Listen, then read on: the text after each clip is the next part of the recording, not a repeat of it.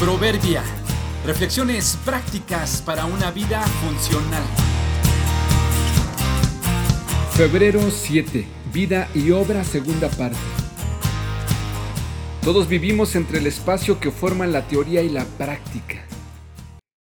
Él es un maestro de matemáticas. No es tan querido por todos sus alumnos, pero lo admiran porque es uno de los mejores de la escuela. La mayoría diría que el mejor le entienden muy bien a su clase y han aprendido a apreciar esa materia. Solo que a veces llega tarde o falta seguido a clases porque es alcohólico y los fines de semana no sabe sumar adecuadamente. Ella es maestra de ballet, formó parte de varias escuelas y participó en muchos eventos internacionales.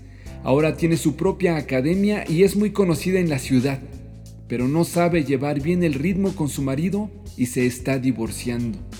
Él es asesor financiero, ha ayudado a cientos de empresarios a invertir su dinero y hacerlo rendir, pero su economía personal está en crisis, tiene muchas deudas y ha fracasado en sus propios negocios.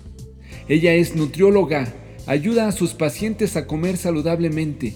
Muchos han cambiado su régimen de vida con su apoyo. En secreto y en silencio enfrenta un problema grave de anorexia sin intentos de solución. Para todos es un reto la congruencia, lo que implica llevar a cabo lo que decimos, conectar la teoría con la práctica, que nuestras acciones reflejen nuestras palabras. En pocas palabras, hacer una adecuada y sana conexión entre la vida y la obra.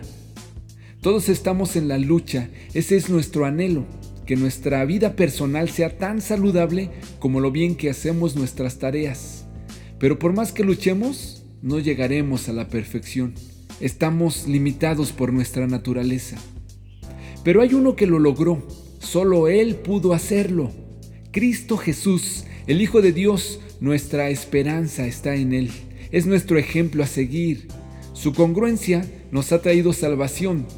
No serviría de nada su vida perfecta si no hubiera cumplido su propósito de morir por nosotros tampoco su muerte sin una vida ejemplar. No critiques a los incongruentes. Ellos, igual que nosotros, están en la lucha por empatar sus ideas y sus acciones.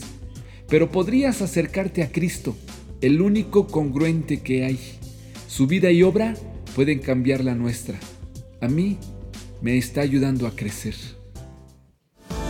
Cristo Jesús, aunque era hijo, por lo que padeció aprendió la obediencia y habiendo sido perfeccionado vino a ser autor de eterna salvación para todos los que le obedecen. Hebreos 5, 8 y 9.